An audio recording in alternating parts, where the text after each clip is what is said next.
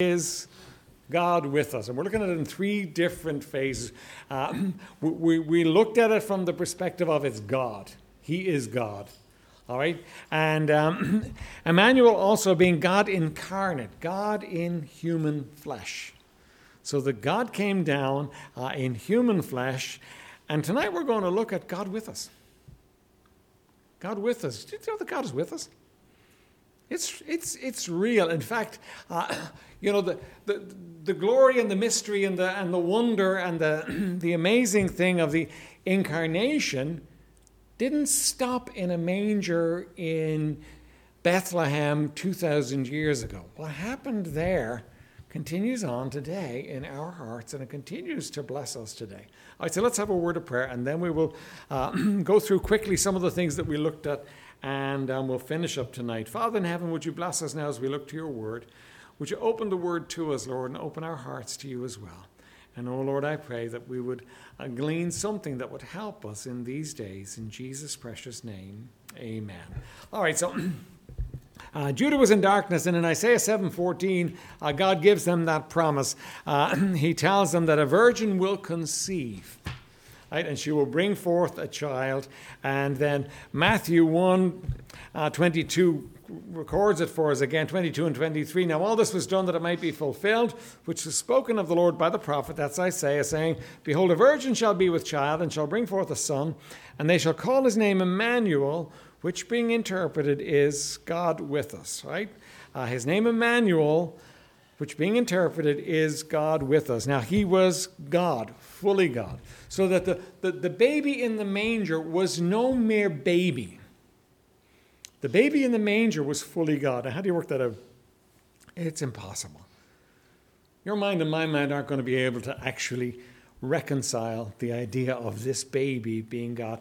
And yet we need to believe it.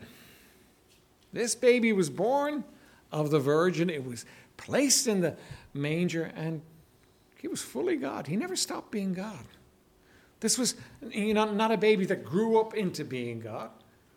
He was always God, always had been, and always would be. So he was infinite. Now, infinite is a term that we talk about, but we don't really understand because we're very finite. We're very confined. We're confined in the, uh, in the, in the size of our bodies. We're, consi- we're confined, uh, you know, in time. We're confined in every way. God's not. He is infinite in every way, infinite in wisdom, infinite in love. He is infinite in everything. You can add infinite to everything that you talk to about God. So he is a being that is completely different to us. Now, human beings tend to want to make God like them. But he's not. Now, we're made in his image, but we're a very pale reflection of this great God. So you're not going to be able to understand everything he does. You're not going to be able to work him out. Finite can't work out infinite. And Jesus was infinite. Right? um, and then we looked at the fact that, that he was incarnate. The incarnation is really God taking on human flesh. And I suppose the best way that, that I can understand this is that what God did was God came down and he cloaked himself in the flesh of a human being, of a baby. I don't know how he did it, but he did. So that Jesus was fully God and fully man. He wasn't a mixture. He was fully God and fully man. He was fully God so that all that can be said about God could be said about Jesus and to the same extent. He was fully God and he was born in that, uh, came forth from Mary and he was born and placed in the, in the manger. And he was different to every other child that's ever been born. There'll never be a child like him because he was uh, fully God, right? and again, we need to understand that that not only was was he God, but he came and he wrapped himself in human flesh. And the, the difficult thing, uh, to some extent, about that is that he didn't look any different. If you'd walked into that uh, stable and looked at this baby in the manger, he didn't look different from other babies. He didn't, you know, have, you know, the other way they, they picture him with the little halo around his head and the light shining out of him and everything else. That wasn't true. All of that was cloaked. All of that was, was covered. So that even when he walked, Isaiah tells us that he hath no form nor comeliness that we should desire him. There was nothing special about the way Jesus looked. He was just, you know, he was just a Middle Eastern man probably shorter than some of us, and um, you know of the, of that darker skin. You know, he, he he was just a man, and he looked just like a man, but he was God. That human body cloaked the, the reality uh, of the fact that he was God. And when you, when you actually can get your head around that, and by the way, you don't get your head around that by understanding it. Finite can't understand infinite. You get your head around that by, by accepting it, by believing it. All right, I believe it. The Bible says it, it's true.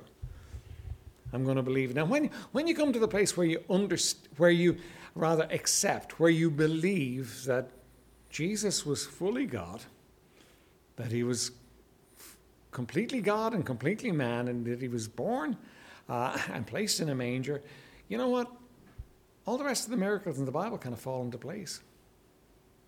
If, if, if this was God in the manger, going to grow up like a man, so that he could save us, then you know what? Could he calm a storm? Well, of course he could. He's God. Could he feed 5,000? Of course he could. He was God. Could he raise the dead? Of course he could.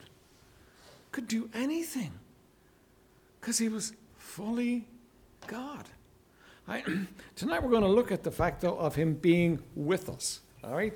Now, God took on human flesh and came and was born in a human body, and he grew up like a human being, and he became a man, and he worked. And then he went out and he did all these miracles and showed his power and showed uh, who it is that he was. Uh, demonstrated for the Jews that he was indeed their Messiah. Right? And Emmanuel, God with us, uh, we need to take on board. What was he with us for? Why, why did he come?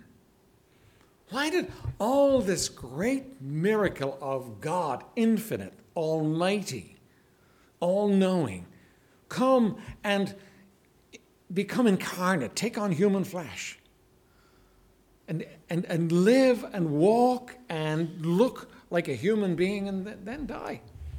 And of course, why did he come? Well, first of all, he came to save. Right? Jesus said in, in, in, Luke 19 that he came to seek and to save that which was lost. That he came to actually look for you, to look for me.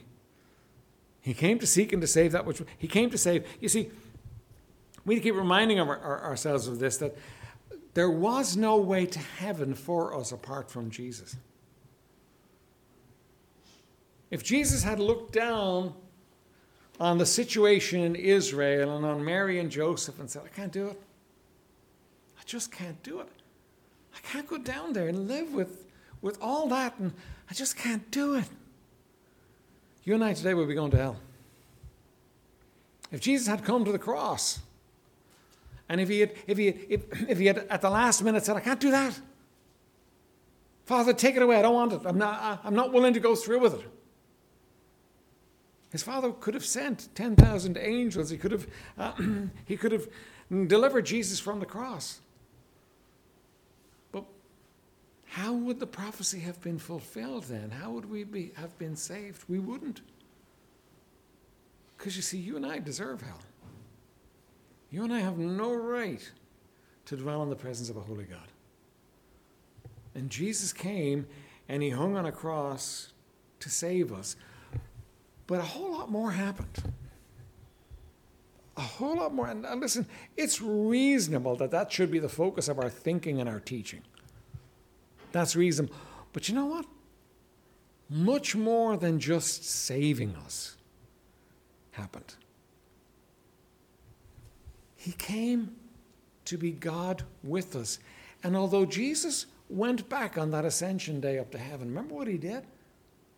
He sent his spirit. Who's the spirit? The spirit is Jesus. Same God. So that the reality is, Jesus came 2,000 years ago and was born in Bethlehem, was placed in a manger, and he's never left. Effectively, he's never left. We have his spirit still today. Uh, he's here with us, uh, he works in us. And um, Jesus came to live and dwell in us. I want you to look at John chapter 14 with me for a second, right? John chapter 14.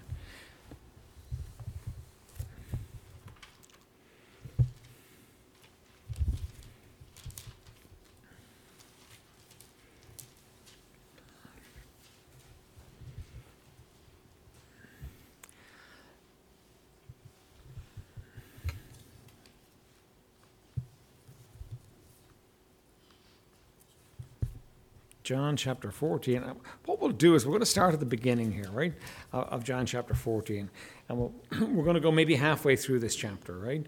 Uh, he says, Let not your heart be troubled. You believe in God, believe also in me. In my Father's house are many mansions. If it were not so, I would have told you. I go to prepare a place for you. And if I go and prepare a place for you, I will come again and receive you unto myself, that where I am, there ye may be also. And whither I go, ye know, and the way ye know. Now, we know what's happening here. This is the, the upper room discourse, uh, John 14, 15, and 16. It starts in John 13. And uh, what Jesus is doing is he's, he's having the Last Supper with them. And then uh, he's going to go out into the garden, and then his enemies are going to come and take him. He's going to be tried, and he's going to be crucified the next day.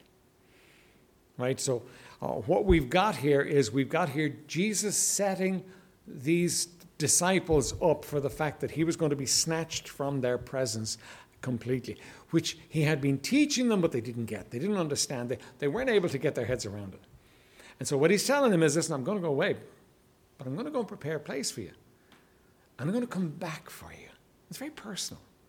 It's not just, yeah, I'm going to come back. It's, I'm coming back for you. And he's coming back for you. Very personal. That's the great confidence and hope that a believer has is the fact that Jesus is coming back for me. All right, but let's go on because he's got much more to say to them. He's preparing these guys uh, for what's going to happen. Um, Thomas saith unto him, verse 5, Lord, we know not whither thou goest, and how can we know the way? Jesus saith unto him, I am the way, the truth, and the life. No man cometh unto the Father but by me. And by the way, religion doesn't save and church doesn't save. A person saves. Jesus is the way, the truth, and the life. There's no other way to heaven apart from him. It's not a, a decision, it's a person. It's a decision to receive a person that saves somebody, but it's not the decision. It's not a prayer. It's, it's, it's believing in a person that saves somebody. Then verse 7 If ye had known me, ye should have known my Father also, and from henceforth ye know him and have seen him. Philip saith unto him, Lord, show us the Father, and it sufficeth us. Jesus saith unto him, Have I been so long time with you, and yet hast thou not known me, Philip? He that hath seen me hath seen the Father. How sayest thou not then? How sayest thou then, Show us the Father? Now, Jesus is giving him a great truth. If you've seen me, you've seen the Father. What's that mean? I am the Father. We're one and the same. If you've seen me, you've seen him. Now, Hebrews 1 tells us that Jesus is the express image of the Father. You know, you might be a chip off the old block, right? And um, that can be a bad thing, can't it? Uh, it can be a good thing sometimes too. But Jesus wasn't just a chip off the old block, he wasn't like dad. Jesus was dad. Now you say again, hang on a minute, how am I going to understand that? You don't have to understand that. Uh, finite can't comprehend infinite. What you have to do is accept that. That Jesus and the Father were one. All right? Um, Philip saith unto him, Lord, sorry, uh, uh, verse 10 Believest thou not that I am in the Father and the Father in me? The words that I speak unto you, I speak not of myself, but the Father that dwelleth in me, he doeth the works. Believe me that I am in the Father, and the Father in me, or else believe me for the very work's sake. Verily, verily, I say unto you, He that believeth on me, the works that I do shall he do also, and greater works than these shall he do, because I go to my Father. And whatsoever ye shall ask in my name, that will I do, that the Father may be glorified in the Son. If ye shall ask anything in my name, I will do it. Right? Great, precious promise there. Verse 15 If you love me, keep my commandments. Verse 16 And I will pray the Father and he shall give you another comforter that he may abide with you forever. See the word another there? There's two different words you can use for another. There's uh, another of a different kind, and there's another of the same kind. The word here is another of the same kind. It's the Greek word heteros. It's the, another of the same kind. I'm going to give you um, another of the same kind. The same kind as what? the same kind as Jesus. going to give you someone that's just like me. In fact, we're going to see somebody who actually is uh, him. Uh, and he's called the Comforter. Now, why do you think these guys were going to need a comforter? Because they're going to watch their Jesus hanging on a cross and bowing his head and dying. And they're going to be relieved because he's suffered so much. They're going to actually be relieved that he's gone. But it's going to destroy their world because they thought it was impossible. It was impossible for this Jesus to die. They were going to need comfort, and the Holy Spirit was going to bring comfort. Do you know that if we didn't need comfort, God wouldn't have sent a comforter to us? But we need comfort. And there's a comforter that's come to stay. Let's keep on going here. Um, even the Spirit of truth, whom the world cannot receive, because it seeth him not, neither knoweth him, but ye know him, for he dwelleth with you and shall be in you. Now, huge change happened when the Spirit came. If you go through the Old Testament, the Spirit of God would come upon someone like um, Samson and he would come upon him and he could do great things because he had the Spirit of God come upon him. But the Spirit of God could be removed from him and was. And he wist not that the Spirit of God was removed from him uh, when Delilah cut his hair. And so the Philistines came and they took him. And that's what happened in the Old Testament. In the Old Testament, the Spirit of God came upon people. But, and, and these men knew the ministry of the Spirit of God in their lives, but, but Jesus said this, but it's going to be different. He's going to be in you. All right? I'm with you now, guys. I've walked with you. I've taught you. I've done the miracles. I've shown uh, my power. I've shown that I'm the Messiah. I've done all of that. I'm, I'm, I'm with you. I'm going now, though. But I'm going to give you somebody just like me. And it not, he's not going to just walk with you, he's going to be in you. He's going to dwell in you. He's going to show his power by actually dwelling in you and being part of it. You have a comforter that dwells within you. Why? Because a baby got born 2,000 years ago and he was placed in a manger and he grew up and he asked the Father to send you someone just like him to dwell in you. So that we, when we say Emmanuel, God with us, we're not looking in the crib. That's real. That happened. When we say Emmanuel, God with us, it's much more than that. It's God, the Spirit of God, dwelling in me now. It's real. God is there to comfort me, to walk with me, to help me. Let me read you a few more verses and, and, and, and then we'll move on here, right? Um, he says in verse 18, I will not leave you comfortless. I will come to you. The word comfortless there is the word orphe, and we get the word orphans from it. They were going to feel like orphans. They were going to feel terrible when he went. He said, I'm not going to leave you that way. Won't leave you an orphan. Do you ever feel like you were dislocated and, and um, uh, you weren't connected and you were on your own and you were living your own? That's not true for the believer. It might feel that way sometimes. You might walk away from God and you might not be able to feel His presence, but understand this He has promised you He will not leave you an orphan. He said, I will not leave you comfortless. I will come to you. Now, how is he going to come to us? How is it going to come to them? In the Spirit.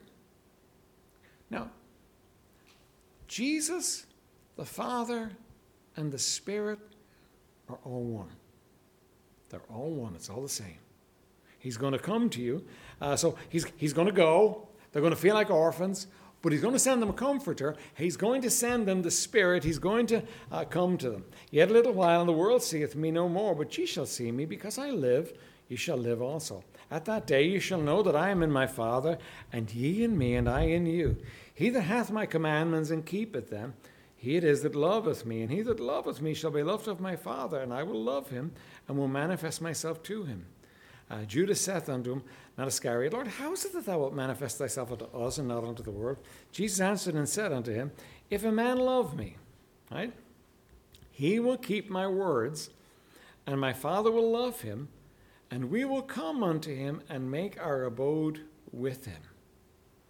Now, what have we got here? We've got the Spirit in us.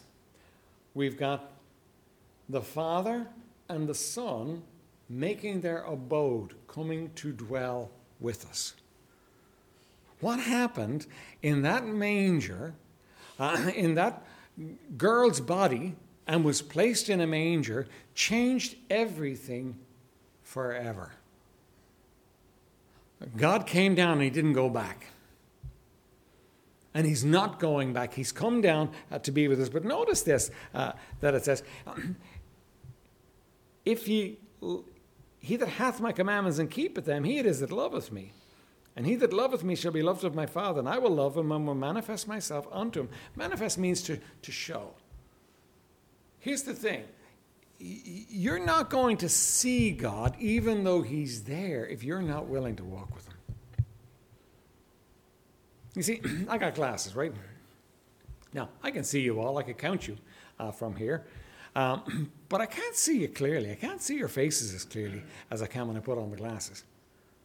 You see, you get made manifest when I put on the glasses. God gets made manifest when you obey. God becomes real, He becomes clear. Because obeying Him is a sign of your love for Him. And what that does is love and faith and obedience get wrapped up into one, and the more you walk with Him, the more you see Him, the more real He becomes. Is God real? We know He is.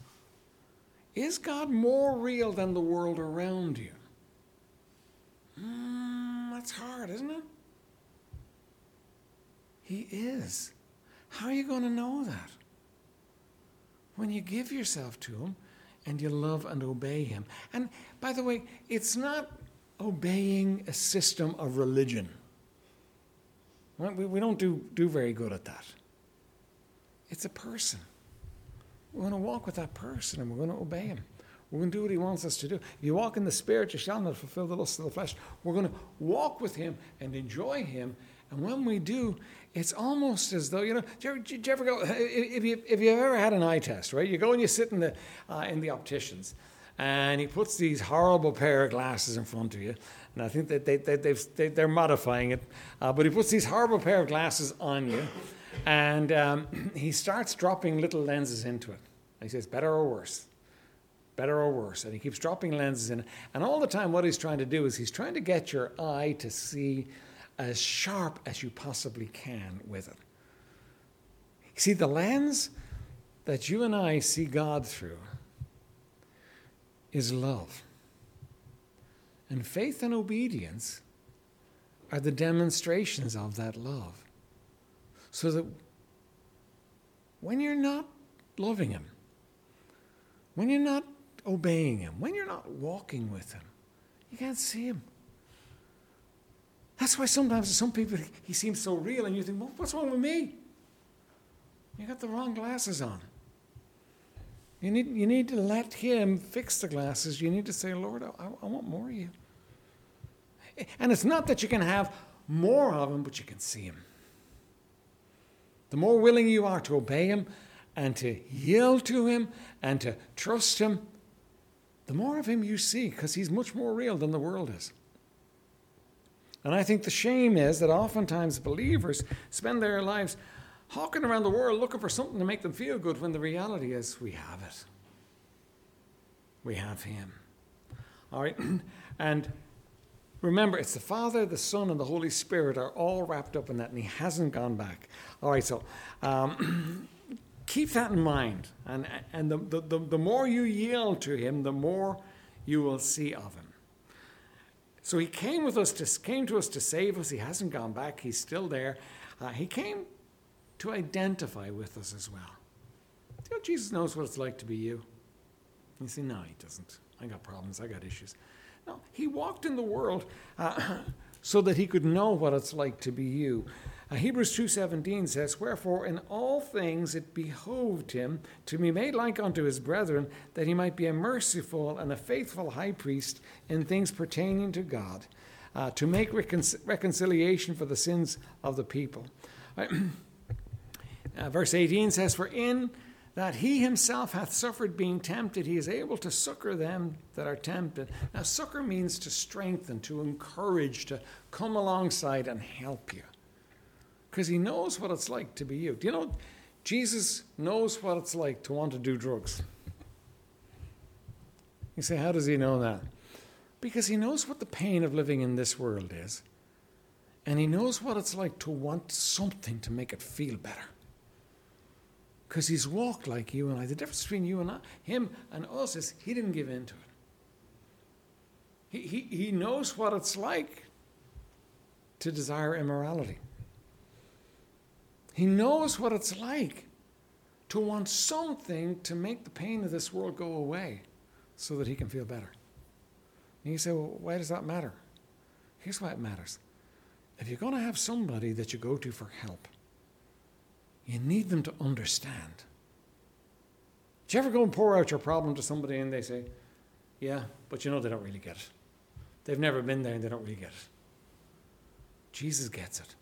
He knows. In fact, Hebrews 4:14 says this, "Seeing then that we have a great high priest that has passed into the heavens, Jesus the Son of God, let us hold fast our profession.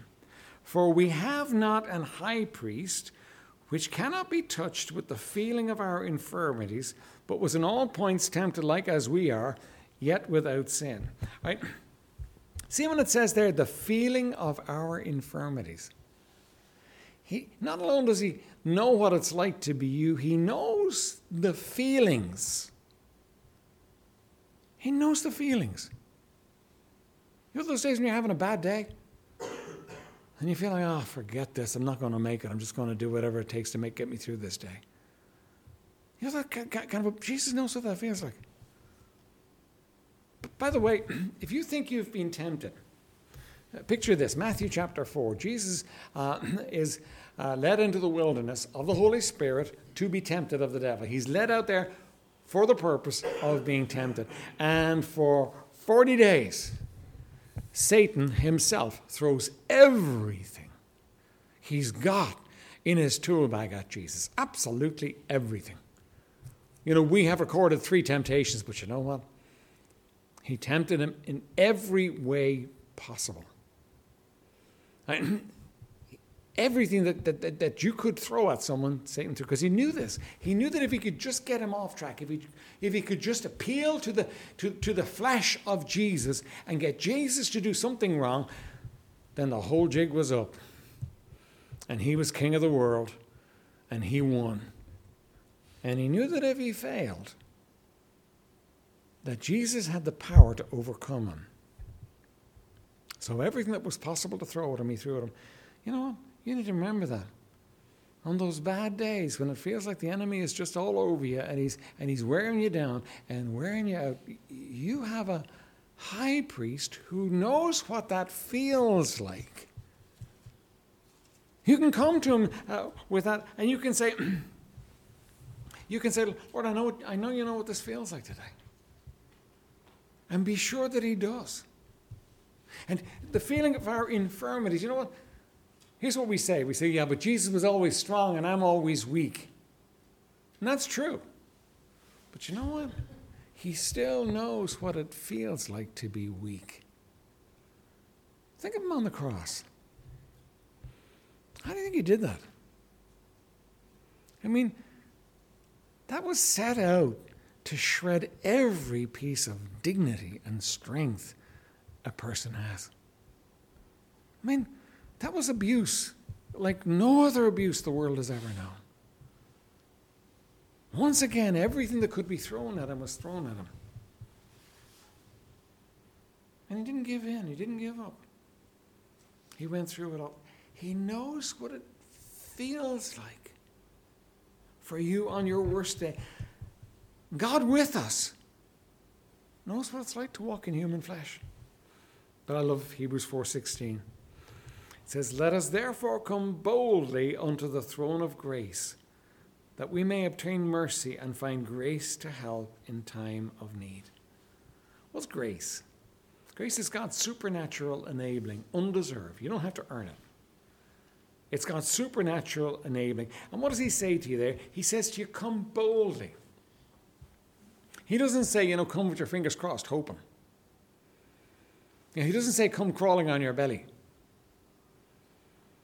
He says, come boldly, expecting help. Why? Because Emmanuel, God with us, came into the world, lived a perfect life, faced all that you and I faced, died on a cross, won the victory for us, and sent the Spirit down to dwell in us. And He says, You can come boldly for what you need today. You don't need, you don't need to suffer on your own. Somebody said that Jesus suffered on his own. The Father turned his back on him so that you and I would never have to. We can come boldly before the throne of grace. Why? Because Emmanuel, God with us, came and he's not going back. He's not going back till we're going with him. Right? we have it all. Right? Now, you see, what's your greatest need? Well, your greatest needs to be saved. Because an eternity in hell is unthinkable. It's just something uh, any, any reasonable minded person just can't think of. God sent his son so that we wouldn't have to go to hell. If you will trust Jesus Christ as your Savior, he will save you. But more than that, you needed to be reconciled with your God. You were made by God for God. And you need to be reconciled to this God and to walk with Him and to enjoy Him. That's what Jesus came to do. And you see, He knew that we wouldn't do it by ourselves. So He changed everything. King David had the Spirit come upon him for different things in his life. But he didn't know the Spirit like you can. He didn't know the indwelling of the Comforter. He didn't have what you have. As great a man as he was, he didn't have that. See, the, Jesus came, Emmanuel, God with us, so that the Spirit could indwell us and stay with us, so Father, Son, and Holy Spirit could all take up residence inside of us. And he would stay. And he could work in us. And when you have a problem, you, you don't have to go you know, to a mountaintop and, and, and cry out to God from a mountaintop. You just need to bow your head and say, Lord, I know you're here. I need your help. I'm not able. And He's always there. He's always there. He never leaves. He says, I will never leave you nor forsake you. Emmanuel, God with us is the best news the world has ever heard. It means we can be saved. But it also means we can have Him with us. Always. You know, you need to get your lenses fixed. You need to walk with Him. You need to love Him, do what He wants you to do, and see the reality of this great God that came and was put in human flesh, robed in human flesh, and hasn't gone away because he's there for you. Let's stand for prayer. Father in heaven, would you bless us now? This evening, Lord, just put your hand upon us. Lord, we thank you for Jesus. We thank you for sending him from heaven. Jesus, we thank you for coming. Blessed Spirit, we thank you that we can be filled with you, that you can have your will and your way in us. We thank you that you've never gone home. Uh, we thank you, Lord, that, that we have a, a high priest that knows exactly what it feels like uh, to be us. We thank you, Lord, that we have a comforter, that we're not left orphans. Oh Lord, we thank you for Christmas time. We thank you for the remembrance of the fact that Jesus came and that he's not going back. And Lord, we thank you for salvation that's free and that's full as well, Lord. Now, Lord, would you bless us? Would you help us, each one of us, uh, to walk in your presence and to see more of you, Lord, and to walk in love with you, Lord, and to uh, know the reality, Lord, of your hand and your power in our lives. In Jesus' precious name.